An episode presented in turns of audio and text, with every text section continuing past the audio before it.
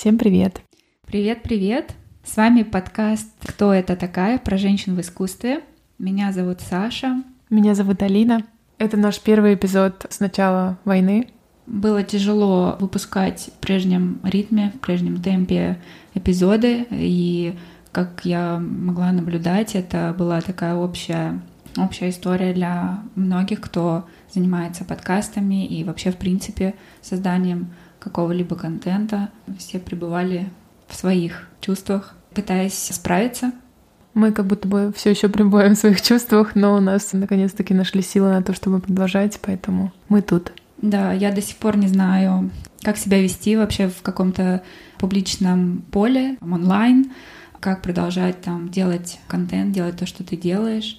И некоторые вещи я просто поставила на паузу. Но мне было очень приятно получать некоторый фидбэк весной, летом. Приходили какие-то такие теплые отзывы. И это то, что на самом деле заставило меня думать о том, что это стоит того, чтобы продолжать. Да, спасибо всем, кто нам писал. Да, спасибо большое. Ну, правда, тяжело сформулировать да. просто как бы все вот эти вещи. Да, ну вот мы тут, и мы записываем. Я рада, что мы собрались. Мы напоминаем вам, что вы можете подписаться на нас в Инстаграме, если вы еще не подписаны на нас. Да, а, подписывайтесь на аккаунт hushiis.podcast. Там мы возобновим нашу ленту, и вы сможете посмотреть визуальный материал, связанный с этим эпизодом. И в описании этого эпизода мы обязательно оставим ссылки на все работы, которые мы обсуждаем.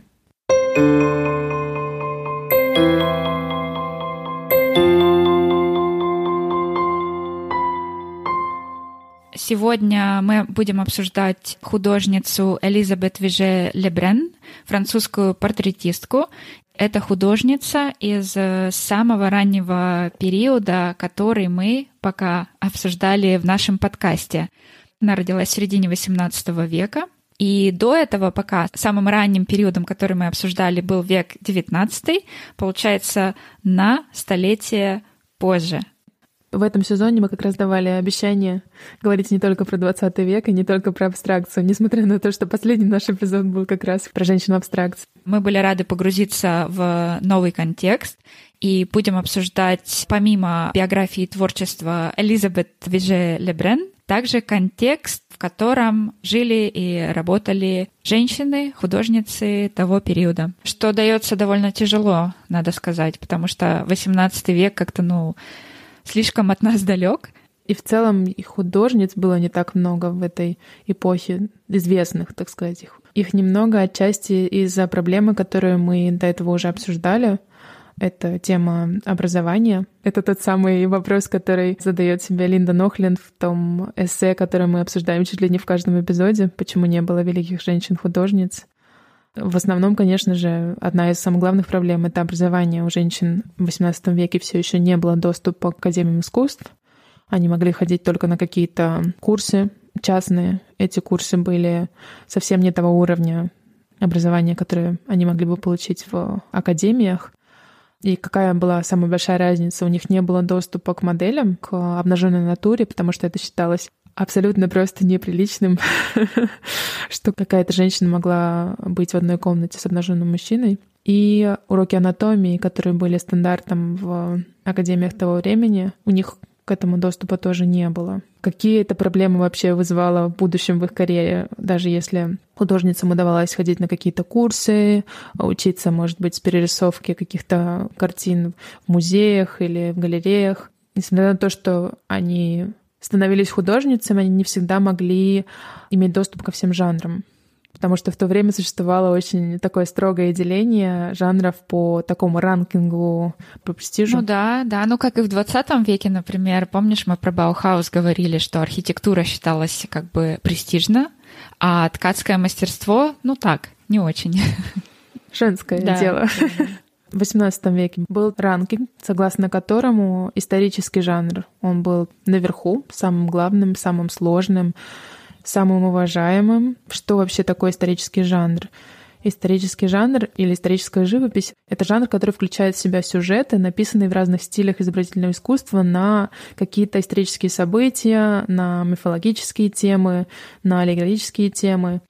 И обычно этот жанр предполагал изображение человеческого тела в каких-то не самых простых позах, да. Часто это были обнаженные фигуры, это было сложно изобразить, если ты не знаешь, как устроено человеческое тело, да, если доступа к этим моделям у тебя никогда не было. Фактически это означало, что женщин, которые занимаются этим жанром, было просто практически их не было. По-моему, была Анжелика Кауфман, английская художница, и может еще кто-то, но в целом это было очень сложно Следующим по престижу был жанр портрета, и как раз именно в этом жанре наша сегодняшняя героиня и блистала, так сказать. И если уже закончить тему с ранкингом, последние несколько жанров, которые были в этом списке, также там была живопись жанра. Жанровая живопись обычно изображала сцены повседневной жизни, отображала как бы жизнь народа, какую-то действительность сегодняшнюю. И это изображение могло быть реалистичным, романтизированным, или воображаемым. Примерами такой живописи могут быть рыночные сцены, праздники, уличные сцены. То есть это был третий по престижу жанр. Следующим были цветы, и цветы были просто тоже идеальными для женщин, потому что не нужны были вообще никакие модели для этого. Можно было поставить цветы у себя в студии и просто целыми днями учиться их изображать. После цветов у нас идут пейзажи. Тоже было вообще не круто рисовать пейзажи так себе. Это, наверное, чуть ли не импрессионисты уже возвели статус а, пейзажев, а что-то более крутое. Ну да, и натюрморты, и бытовую живопись тоже уже позже как-то стали. Да, уважать. да, так натюрморты вообще были в самом конце этого списка. Как раз для женщин идеально тоже. Сиди себе дома и, и рисуй свои натюрмортики. Для этого даже студию не надо, да? Да, да, да, да. Кстати, масштаб тоже имел значение, ведь э, исторический жанр подразумевает обычно какие-то картины, это обычно супер большие картины огромного размера, тогда как э, натюрморт для тебя не требует ни модели, ни какой-то большой студии, ты можешь просто у себя дома этим заниматься. Тоже фактор, потому что студий тоже особо не было у художниц. Те, которые добивались успеха, могли устроить свою студию. Мы попозже про это тоже поговорим. Какие были эти студии, что нужно было для того, чтобы она успешно работала. Но в целом, да, это было таким большим ограничивающим фактором для женщин. Начинаем наше повествование с рассказа про жизнь и творчество Элизабет Вижели Брен. Это художница-портретистка, Сейчас расскажем, как она пришла к жанру портрета. Это был довольно престижный жанр. И как она пыталась даже в исторический жанр, и что из этого получилось. Художница родилась 15 апреля 1755 года, в середине 18 века, получается, в центре Парижа. Кстати, всего за несколько месяцев э, до того, как родилась Мария Антуанетта. Ее судьба была тесно с ней связана. Родителями Луизы Элизабет были художник Луи Виже, то есть ее отец тоже был художником, и ее мать была из более низкого сословия, класса. Она была парикмахером. Ее звали Жанна Мессен. Также у Элизабет был брат, которого звали Этьен, и который впоследствии стал известным французским драматургом. У Элизабет Вижеля Брен есть известная картина «Портрет ее брата», одна из э, самых таких известных, мне кажется. Про ее отца, да, Луи Виже был пастелистом среднего уровня, среднего класса художником, который э, зарабатывал на этом деньги, но не был особенно богат. Элизабет сразу же после ее рождения отдали кормилице в деревню, примерно в 60 километрах от Парижа, и первые шесть лет своей жизни она провела там, в деревне. Кстати, в то время это была стандартная тема — отдавать детей в деревню, пока они вырастут, да, чтобы не мешались семьи среднего и высшего класса, спокойно могли отдать своих детей в деревню и заниматься своими делами. Очень удобно, нет? Да. А, аутсорсинг такой. Да-да-да. Ну вот, и по прошествии шести лет, получается, отец ее забрал, поскольку семья считала, что ей э, пора начинать учебу. Э, и после этого ее отдали в пансион при монастыре, потому что считалось, что это лучшее заведение для девочек в то время. Там она тоже проведет не очень, не очень много, мне кажется, лет пять она там проведет. И именно там она начинает проявлять интерес к к рисованию и рисует там на уроках в тетрадях и иногда на школьных партах и стенах, чем раздражает там своих наставниц. И там происходит такая интересная история, что отец как-то он просто посмотрел на ее рисунки и пришел от них в восторг. И он сказал дочери, что она станет великой художницей. В итоге в возрасте 11 лет ее забирают домой из этого пансиона.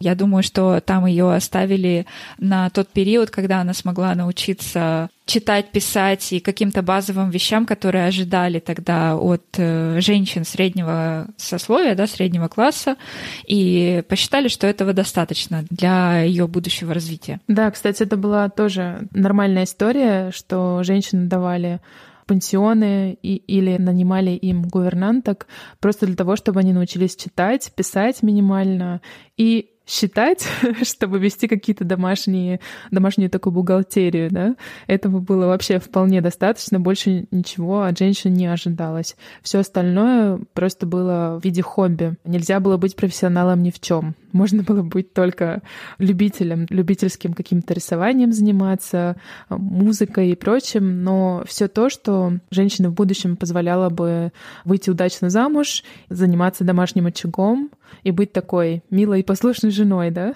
То есть в целом женщины проводили свою молодость, учеба их заключалась в том, чтобы подготовить их к замужеству. Остальное все было вообще не важно. Никаких стартапов и фриланса. Никаких стартапов, особенно, особенно если эти занятия предполагают то, что на них будет обращено какое-то внимание например, занятие музыкой, только если ты не будешь как профессиональной певицей, да? Это неприлично, чтобы на тебя вот так много людей одновременно смотрели, да? Только для домашних какие-то такие мелочи. После того, как э, ее забрали из пансиона, в течение целого года Элизабет была очень счастлива находиться дома, потому что этот год она провела в студии своего отца.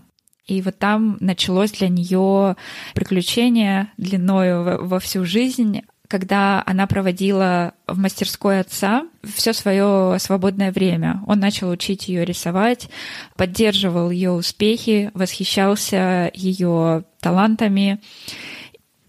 Сам он тоже много рисовал и брал много заказов. В то время портрет был очень популярен, особенно среди людей богатых, да, тех, кто мог себе это позволить. Это как сейчас, наверное, заказывать какие-то супердорогие фотосессии или даже не супердорогие, а в целом. Поэтому она впитывала вот эту атмосферу, да, следила за тем, как работает отец. Он позволял ей, получается, исследовать, да, трогать его материалы, краски, пастель, э, бумагу, то есть эту всю атмосферу она впитывала. Но по прошествии года произошло такое трагическое событие. Отец внезапно скончался. Он скончался в возрасте 52 лет, и на этом счастье Элизабет закончилось потому что ее мать, Жанна, вышла замуж второй раз за ювелира Жака Франсуа Лесевра, который был не бедным, богатым человеком, но таким довольно скупым. Элизабет его просто возненавидела. Она его возненавидела, и в своих э, мемуарах она прямо так и говорила, я ненавидела этого человека, тем более, что он пользовался личными вещами моего отца. Он носил его одежду, как она была, не меняя ее под свою фигуру. Это все произошло, когда ей было всего лишь 12 лет. И в этом возрасте она уже начинает активно учиться и даже работать.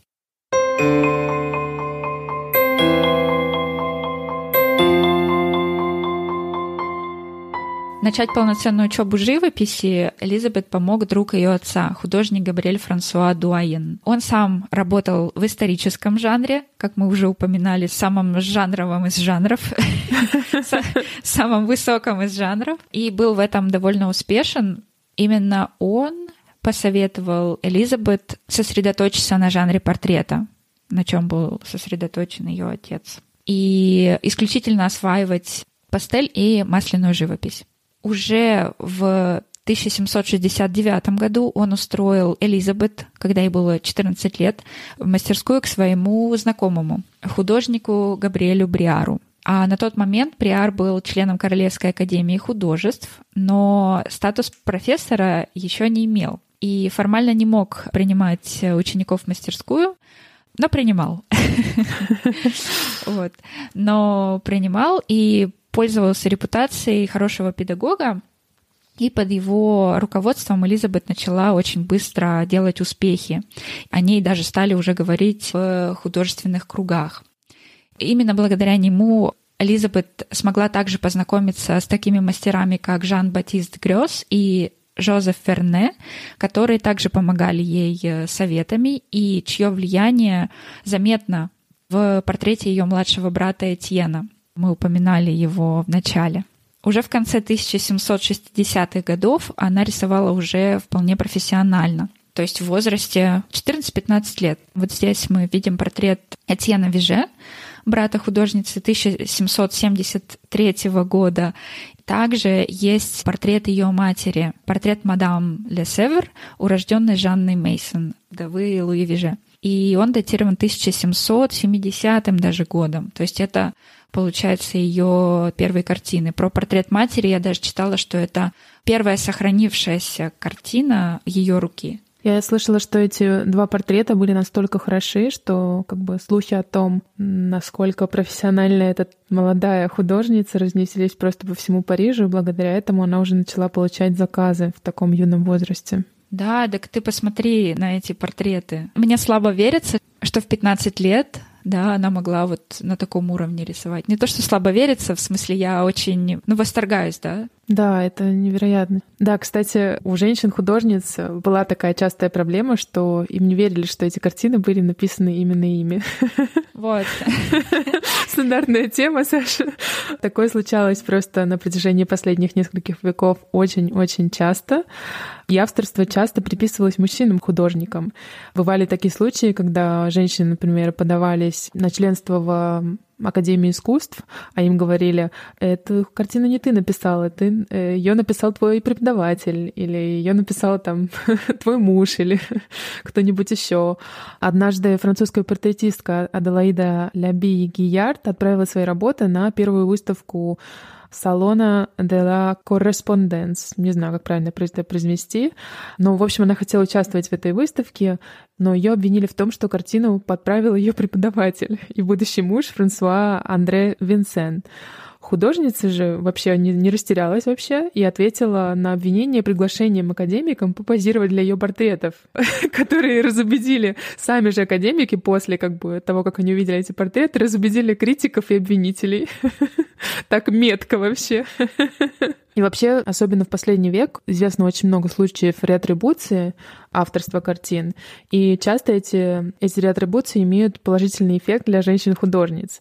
Например, в 22 году музей Мед в Нью-Йорке купил картину под названием «Шарлотт Дюваль Донь». И предполагалось, что это была картина Жака Луи Давида, поэтому музей заплатил за нее очень приличную сумму.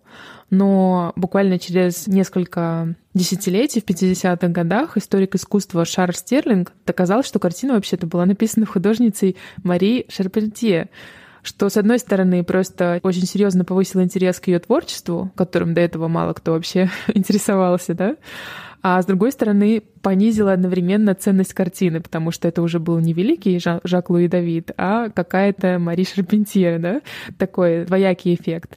На этом история не закончилась. Недавно авторство этой самой работы было атрибуировано уже другой французской художнице, которую зовут Мари Денис Вилье. И даже сейчас вообще невозможно сказать, окончательно это реатрибуция или нет. Возможно, откроется, что это вообще-то принадлежало еще какому-то другому художнику. В общем, случаются такие истории. Но в целом, если картина была особенно хороша, в это время очень сильно сомневались, действительно ли ее написала женщина или нет. Мы говорили про то, что в 15 лет она стала уже довольно известной, то есть про нее уже начали говорить, и уже в 15 лет она начала активно писать заказные портреты и зарабатывать на этом, но весь ее доход на правах опекуна присваивал ее отчим, которого она не очень-то принимала и вообще любила единственным каким-то выходом для нее тогда, ну, как-то отсоединиться, да, от семьи, выйти от опеки матери и отчима, естественно, было замужество. Ее мать была ее ассистенткой в студии. Да, интересно, кстати, про это.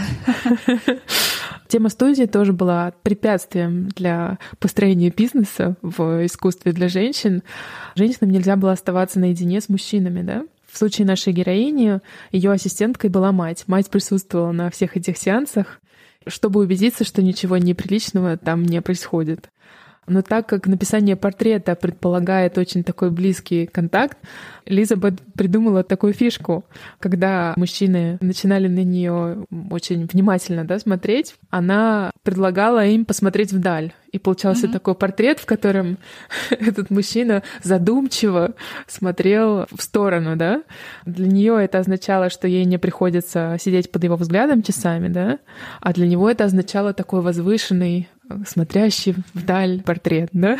Да, да, да. Она тогда отваживала как бы нежелательное внимание от себя. Да, и, и считается, что она чуть ли там не начала этот такой жанр особый в портретах именно с таким взглядом. Еще интересный момент, что ее в 1774 году приняли в Академию Святого Луки. Я читала, что эта академия была вторым таким способом попасть в профессиональные художники, кроме того, что ты мог учиться в Академии художеств. Да, ведь в Академии нельзя было попасть, поэтому другими способами продвижения были как раз либо салоны, либо стать членами Академии. Это была либо Королевская Академия художеств, либо вот как раз Академия Святого Луки. И как раз, чтобы попасть именно на салоны и иметь доступ к клиентам, да, иметь просмотры своих картин, им нужно было бы стать членами Академии, поэтому попасть в Академию было просто супер важным. Для мужчин стать членом Академии искусства означало, что они смогут присутствовать на занятиях. Для женщин это этого не означало вообще совсем. И есть даже такой забавный портрет, написанный художником Йоханом Зофани. Портрет называется «Портрет академиков Королевской Академии». Это портрет 71 года. На тот момент в Королевской Академии искусств в Париже было целых две художницы в качестве членов этой академии. Этот портрет включает в себя просто всех членов академии на тот момент. Но так как художницы, по идее, не могли присутствовать на занятиях, а на портрете изображен именно как раз как будто бы класс, на который присутствует модель обнаженная, эти женщины изображены в качестве картин. Это вообще, это очень, очень смешно. Да, я, я, я вот сейчас смотрю, да, на эту картину. Тут на самом деле даже два мужчины. Один такой полуобнаженный, как бы модель такой в процессе там одевания или наоборот раздевания. Вот. Второй там тоже принимает позу какую-то. Вокруг, значит, все такие разодетые мужчины. Да, идет занятие, а женщина да. нельзя там быть. Да, и два портрета, два женских портрета висит на стене. Просто абсурд. Вообще, какой-то сюр, да. Но попадание, несмотря на то, что они не могли попасть на занятия, попадание в академию означало такой доступ к успеху, да? продвижение работы. Ну да, то есть она могла потом выставляться как раз в парижском салоне, например. В 1776 году она вышла замуж за Жана Батиста Пьера Лебрена, от которого, получается, она взяла свою фамилию, по которой мы ее знаем, и стала мадам Виже Лебрен. Виже Лебрен, кстати, был э, арт-дилером, mm. что тоже было очень, очень выгодно для нашей героини, потому что это означало, что у нее был доступ к галереям, Какие были способы улучшить свои скиллы в, в искусстве на тот момент? Можно было ходить на курсы, можно было рисовать со скульптур, или можно было ходить в частные коллекции и смотреть на то искусство, которое есть как бы у такого высшего класса в обществе, да. Замужество с, с арт-дилером тоже означало доступ к большим картинам. Не то чтобы она из-за этого вышла за него замуж, но это был тоже такой позитивный момент для ее творчества. Да, и у них в доме тоже была коллекция искусства. Но в целом замужество было не очень удачное, скорее совсем неудачное. То есть отношения между ними не сложились, и большую часть жизни они прожили раздельно, хотя официально не, не разводились. И в этом браке у нее появилась дочь Жюли, которая долгое время была с ней и сопровождала ее в поездках. Еще у нее был второй ребенок, но который, к сожалению, умер во младенчестве. Дочь она назвала Жанной Луизой или Жюли и дала ей такое прозвище брюнет, брюнетка. Кстати, она ведь вышла замуж, чтобы немножко сбежать из этого дома, да, в котором отчим у нее забирал все деньги, и в целом атмосфера была не очень здоровая, да. да. И в итоге она выходит замуж за этого арт-дилера, который оказывается тоже игроком и проигрывает просто все, что она зарабатывает.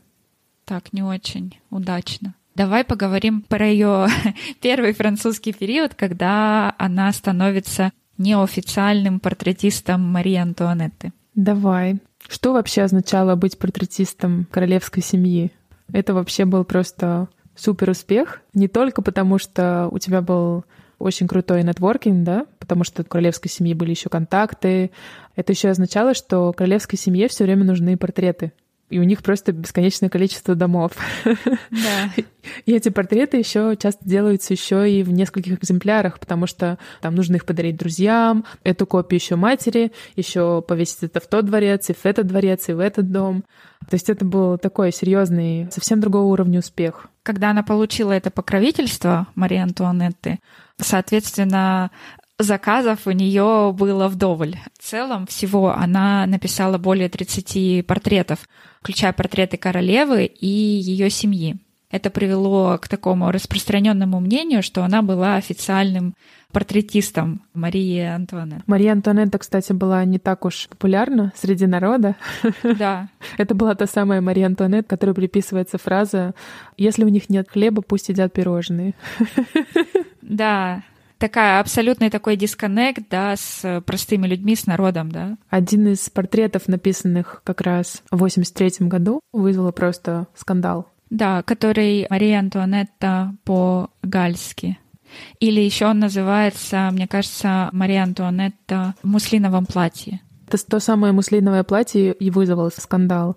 Элизабет Вежеля Брен славится тем, что она любила простоту в своих портретах. Она не любила напудривать своих героинь, она просто ненавидела вот эти все очень сложные прически какие-то, да, сложные наряды. Ей нравилась простота. И на этом портрете королева в таком относительно простом, ну, для сегодняшнего зрителя, наверное, это кажется непростым платьем, но для того времени это было очень-очень простой наряд, и это был, было муслиновое платье, что на то время считалось вообще нижним бельем. Да, ночная рубашка, как будто бы, да? Да. Хотя вот ты права, для меня, например, это платье, ну, оно довольно нарядное выглядит, да, и если мы не знаем контекста, непонятно, почему такая претензия, почему такой скандал, возмущение. Да, и эту картину она отправила на участие в салоне, и ей пришлось ее переписывать.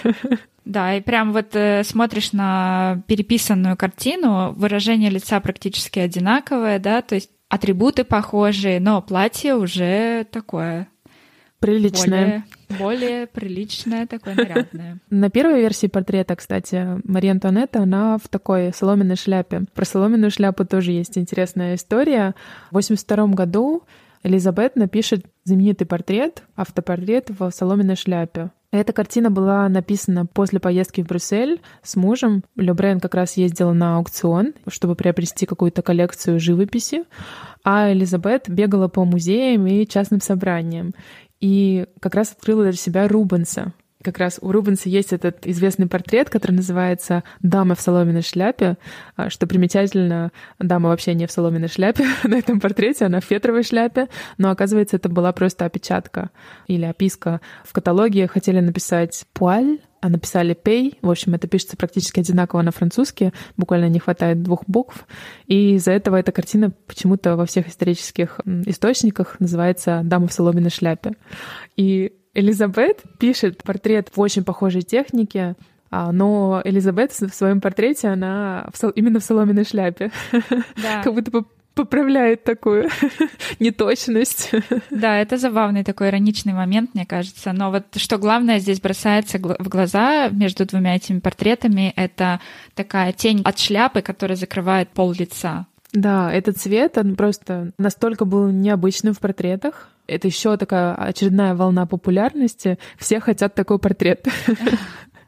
Да. Нет, портрет классный. Очень да, красивый. Это, мне кажется, одна из известных, одна из самых известных ее картин этот автопортрет. Мне еще нравится, да, как ты уже отметила, что у нее здесь довольно простая прическа, без вот этих накрученных буклей, то есть волосы вполне просто такие распущенные. Да, она очень любила эту естественность. И она изображает себя как художница на этом портрете. Такой палитрой. Да, с палитрой. Так к чему я рассказывала про этот портрет? К тому, что у портрета который был забанен на салоне, портрет Марии Антуанетты, он похож, похож как бы по, по позе, по вот этой шляпе, да. Есть такая, не такая большая тень, но все таки есть. В целом, до появления в жизни Марии Антуанетты Элизабет, ей вообще не нравились ее портреты. Считается, что Мария Антуанетта была не очень привлекательной, очень много написано на эту тему. Но mm-hmm. у Элизабет был такой скилл. Она могла как-то смягчать какие-то более грубые черты лица своих моделей. Ей удавалось все-таки передать их образ четко, но как будто бы с фильтром, да? Она как будто бы накладывала ага. такой смягчающий фильтр на ее лицо. И впервые в жизни Мария Антуанетта была довольна своими портретами, она просто обожала Элизабет. А ты знаешь, сколько у нее портретов Марии Антуанетты конкретно? Я вот не в курсе. Я видела разные цифры. В каких-то источниках видела 20, в каких-то 30. Но очень много, на самом деле. Она на протяжении 10 лет всю семью просто изображала. Да, 30 я видела, это включая ее и королевскую семью тоже. По-моему, она написала всех членов королевской семьи, кроме короля и одного из его братьев. Еще очень много написано на тему того, насколько она была как сказать, так, conversationalist. Насколько она умела вести беседу, да, насколько умела заинтересовать. Да, ведь это было супер важно. У тебя модель часами сидит как на этих сессиях. Это скучно, это же им нужно еще в одной позе сидеть все это время. Элизабет как раз славилась тем, что она могла хорошо вести разговоры и еще и, и делать комплименты угу. своим моделям. В ее мемуарах она писала о том, как она говорила своим ученицам, что а, вы должны им льстить, говорить, что они красивые, что у них свежий цвет лица, потому что это приводит их в хорошее настроение, и они будут более охотно держать позу в течение как бы, длительного времени, да? Угу. То есть у нее были свои такие трикс. Важный, да, такой скилл? Да. Важный. Это как э, сейчас приходишь на ноготочки. Скучно сидеть два часа, да? Хорошо, если с мастером поболтать интересно. Да.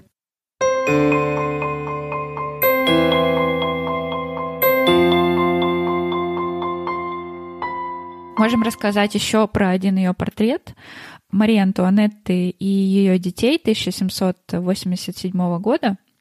Это такой портрет, который э, был попыткой улучшить имидж Марии Антуанетты, сделав ее более близкой к публике, ну так как она там была с детьми, в надежде противостоять негативным оценкам, которые она в последнее время получала. И на портрете она изображена дома в Версале, как бы выполняя свои официальные обязанности матери детей короля.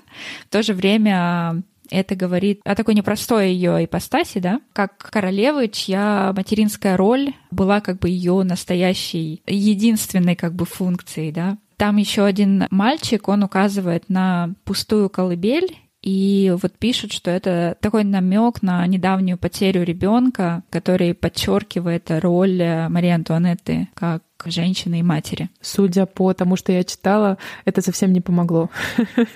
Не помогло, да. Статус не удалось улучшить совсем. Но и в этом же году, получается, да, в этом же году Элизабет любила, видимо, скандалы, вызывать о себе какие-то обсуждения своих картин. Это такой пиар, еще до, до пиара и маркетинга, да?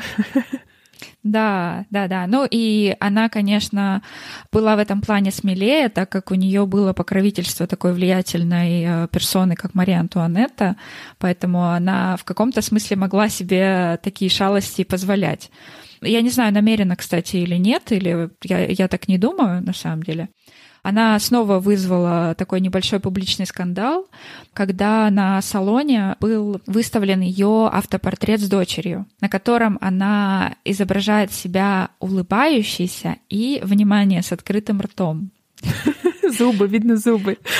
Да, видно зубы, и представь себе, для них это тоже был тогда шок. Для меня это абсолютно такой обычный портрет, и она там такая нежная, милая. А для людей того времени это была такая провокация, как будто бы она показывает свой как бы характер, да. Самое главное, что это противоречило традиционным представлениям о живописи.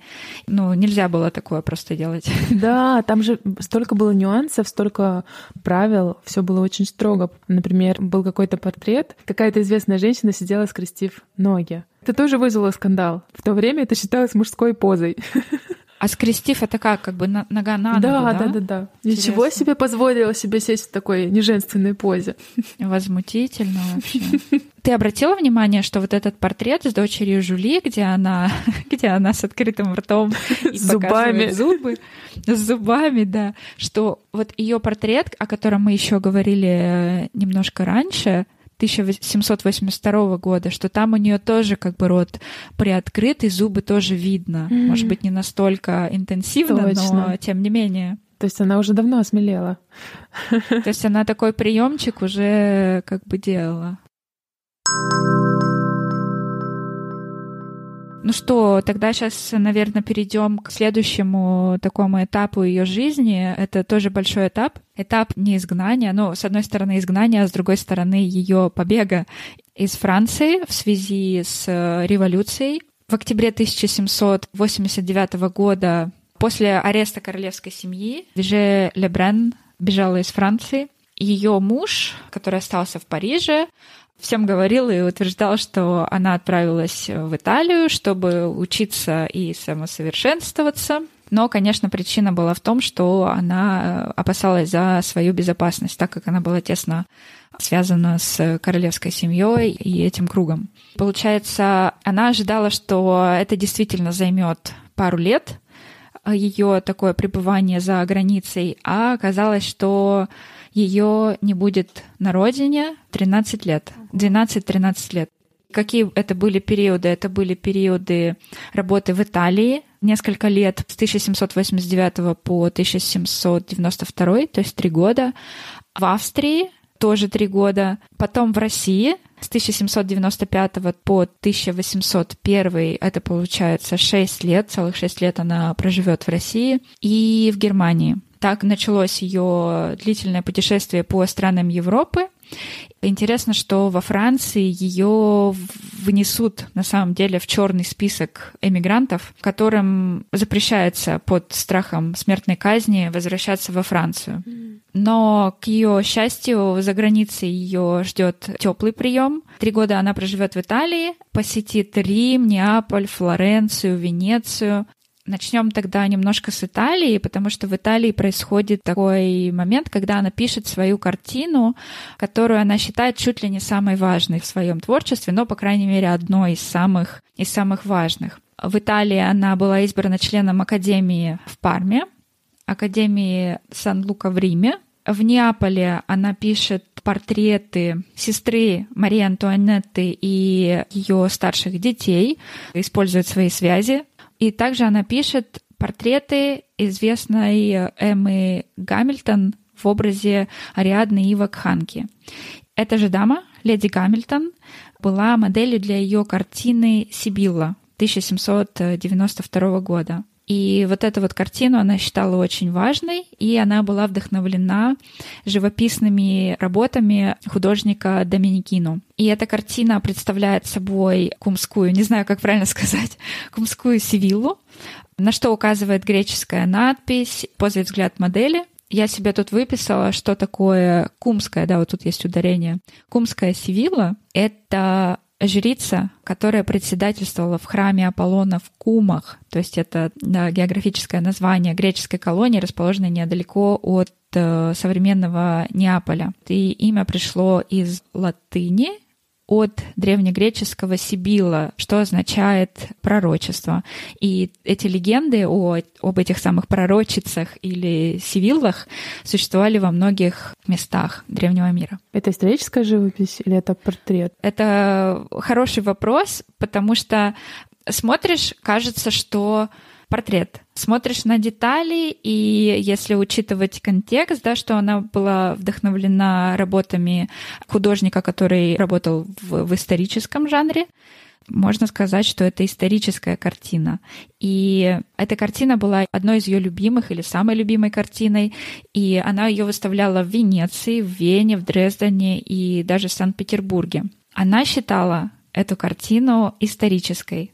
Она ее причисляла к самой э, высокой категории. Здорово, здорово. Да, в иерархии Академии художеств. Она ведь вообще всегда хотела работать в этом жанре но вот считается, что она была слишком расчетливой для этого жанра.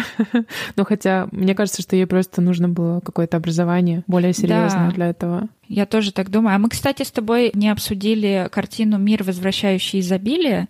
Элизабет уже пыталась работать в историческом жанре и получить статус художника, который работает в историческом жанре, представив на рассмотрение жюри картину «Мир, несущий изобилие» Картина была написана в 1780 году. На картине изображена обнаженная одна из моделей частично обнажена, что тоже считалось такой провокацией. Это было не очень прилично.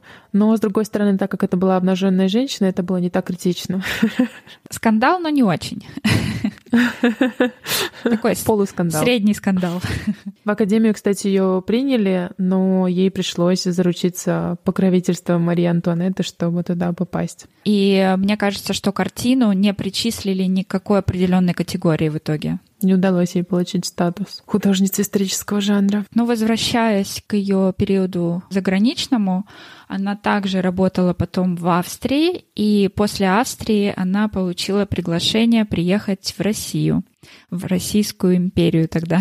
И в России она была очень хорошо принята дворянством, рисовала многих аристократов, включая членов семьи Екатерины Великой. Там был такой интересный момент, связанный с портретами внучек Екатерины. Вообще все французское было такой э, нормой, да, среди аристократии, все говорили на французском языке, французская эстетика была таким предметом восхищения, да, и предметом хорошего тона, Иногда, мне кажется, аристократ, э, аристократия в то время лучше знала французский язык, чем русский. Тем не менее, оставались различия, культурные взгляды да, на, на то, как положено делать и рисовать, изображать королевских персон.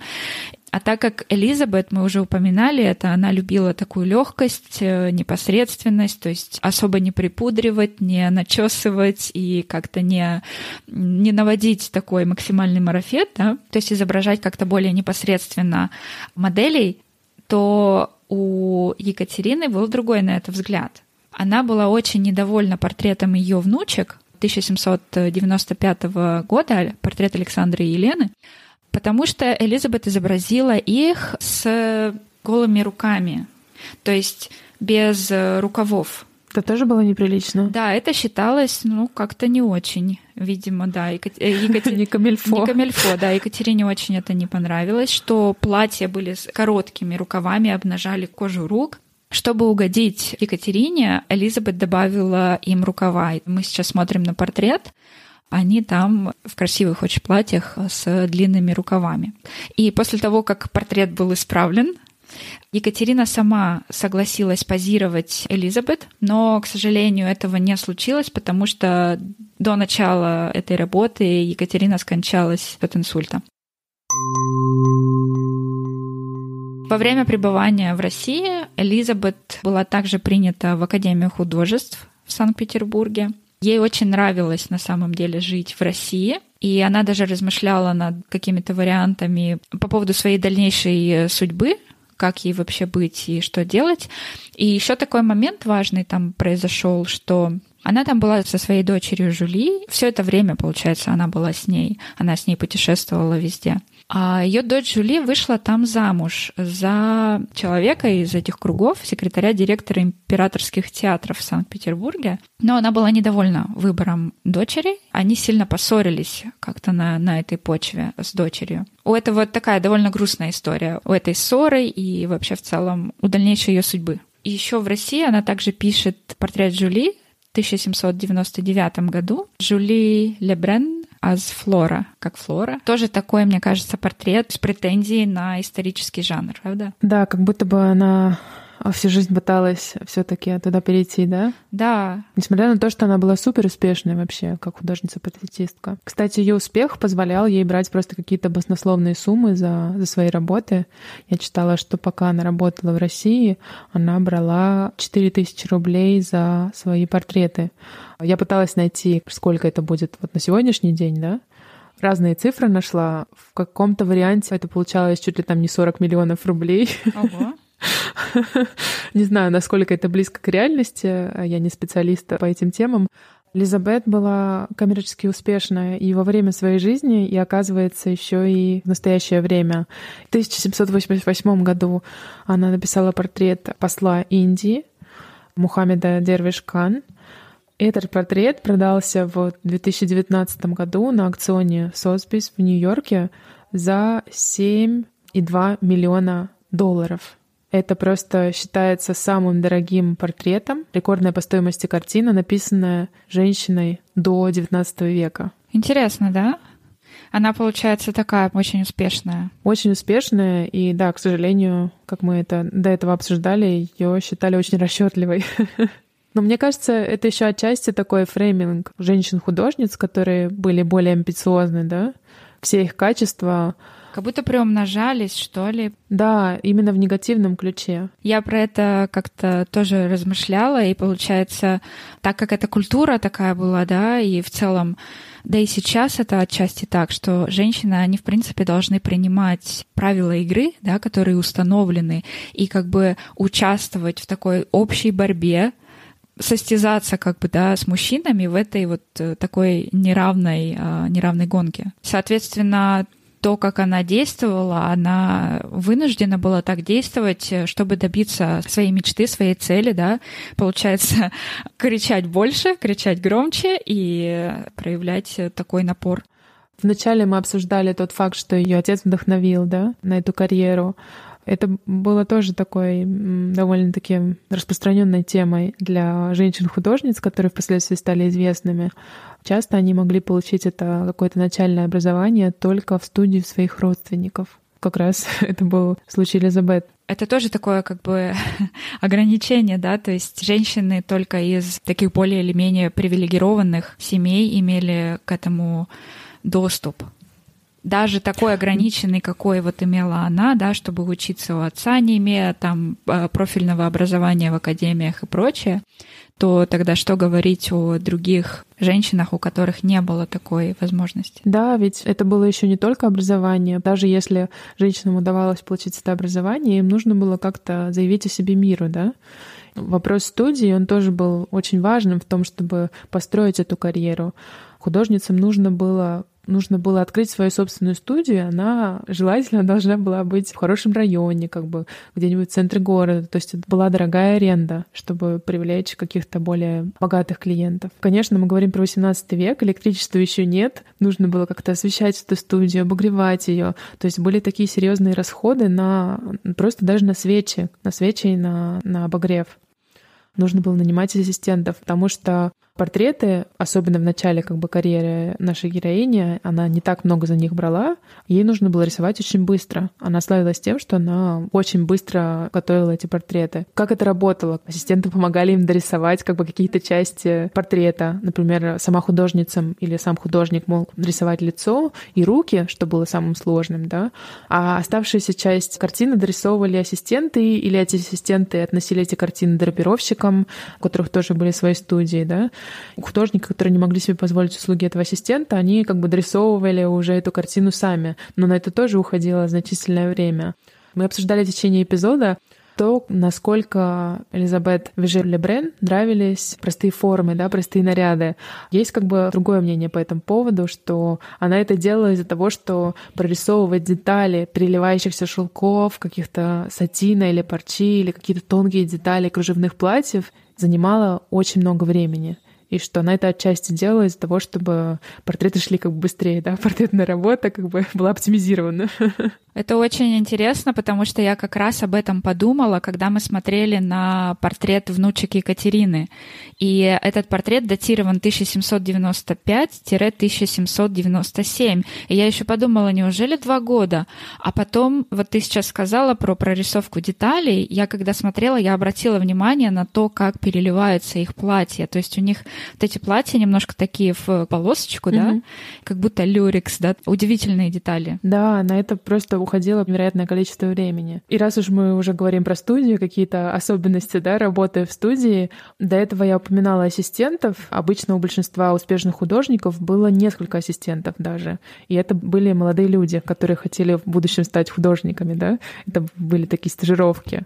И задачи ассистента включали на самом деле просто очень много разных дел. Это могло быть смешение палитры, да, а, закупка материалов, возврат одежды моделям, потому что после того, как прорисовывалось лицо и руки, моделям уже не обязательно нужно было сидеть, можно было просто положить на такой манекен, одежду их, и дорисовать как бы все вот эти вот переливы, да, парчи или какого-то особенного материала уже с манекена. Не нужно было обязательно удерживать модель там часами, да, для этого.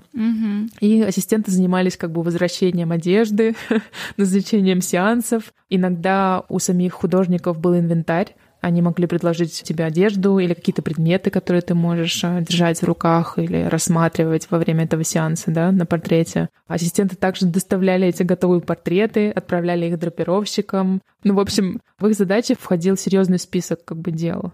Но, как можно догадаться, женщинам-художницам ассистентов было нанять не так просто, ведь с молодыми людьми они не могли работать. Это могло им использовать репутацию серьезно. Потому что, чтобы быть профессиональной женщиной-художницей, нужно было еще иметь просто идеальную репутацию. Если для мужчин-художников вообще считалось чуть ли даже не, не таким классным, да, быть разгильдяем, быть, возможно, как бы а, ловеласом, да, для женщин это было просто наоборот, полная противоположность. Нужно было просто быть идеально скромной, идеально... В общем, репутация долж, должна была быть максимально просто чистой, да. Нанимать ассистентов тоже было не очень приемлемо. Поэтому женщинам приходилось тренировать для этой работы членов своей семьи. Сестер, матерей, как в случае с нашей героиней в начале ее карьеры. И если повезет, это могли быть мужья. Да, интересные такие детали про вот э, ты начала еще говорить про свет, обеспечение свечи, отопление, этого ничего не было. И тоже такое погружение в контекст, о котором ты просто не задумываешься. И вообще в целом вот про этих ассистентов, да, про то, как с манекенов могли дорисовывать одежду. Это все тоже звучит как такой э, неслабый бизнес вообще-то, ну такая организация процессов и что накручено вокруг вот этого процесса рисования портрета, да?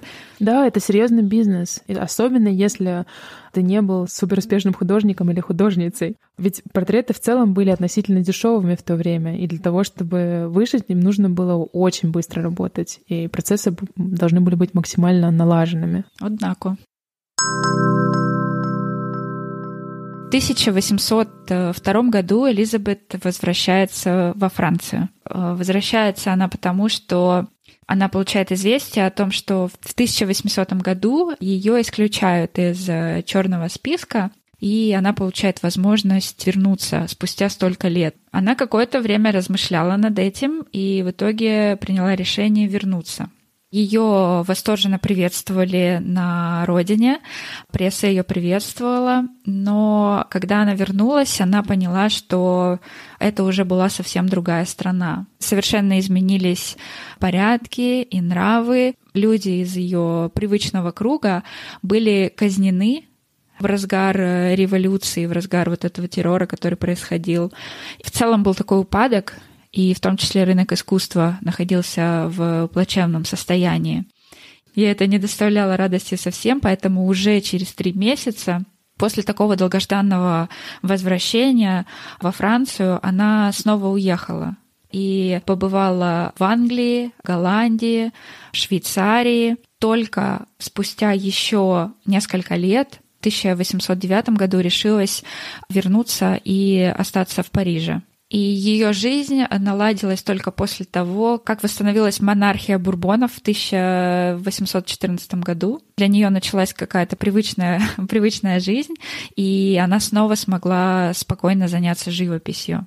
На завершающем э, этапе своей карьеры она увлеклась пейзажным жанром, ездила по стране, делала какие-то зарисовки. Интересная такая перемена, почему вдруг интерес к пейзажу да, почему не исторический жанр? Ну, может, как-то она уже устала. устала в этой гонке, знаешь, доказывать, что она способна. Последние годы жизни она проводила в загородном доме неподалеку от Парижа. Зимой э, жила в Париже. Незадолго до своей смерти она полностью потеряла зрение, осталась совсем одинокой и скончалась в 1842 году в возрасте 86 лет. Тоже долгожительница. Это какой-то такой стандарт, что ли, среди женщин-художниц. Да. Многие из них доживают просто даже в 18 веке. Да. До 86 лет, мне кажется. 19 да, уже век. Да. Довольно-таки долгая жизнь. Может быть, искусство продлевает жизнь? Может быть, да. Прожила долгую и насыщенную такую интересную жизнь. Мне очень понравилось погрузиться в контекст более ранней эпохи. Да, мне тоже. Это было сложно, но все-таки увлекательно. Да, да, такая же ситуация.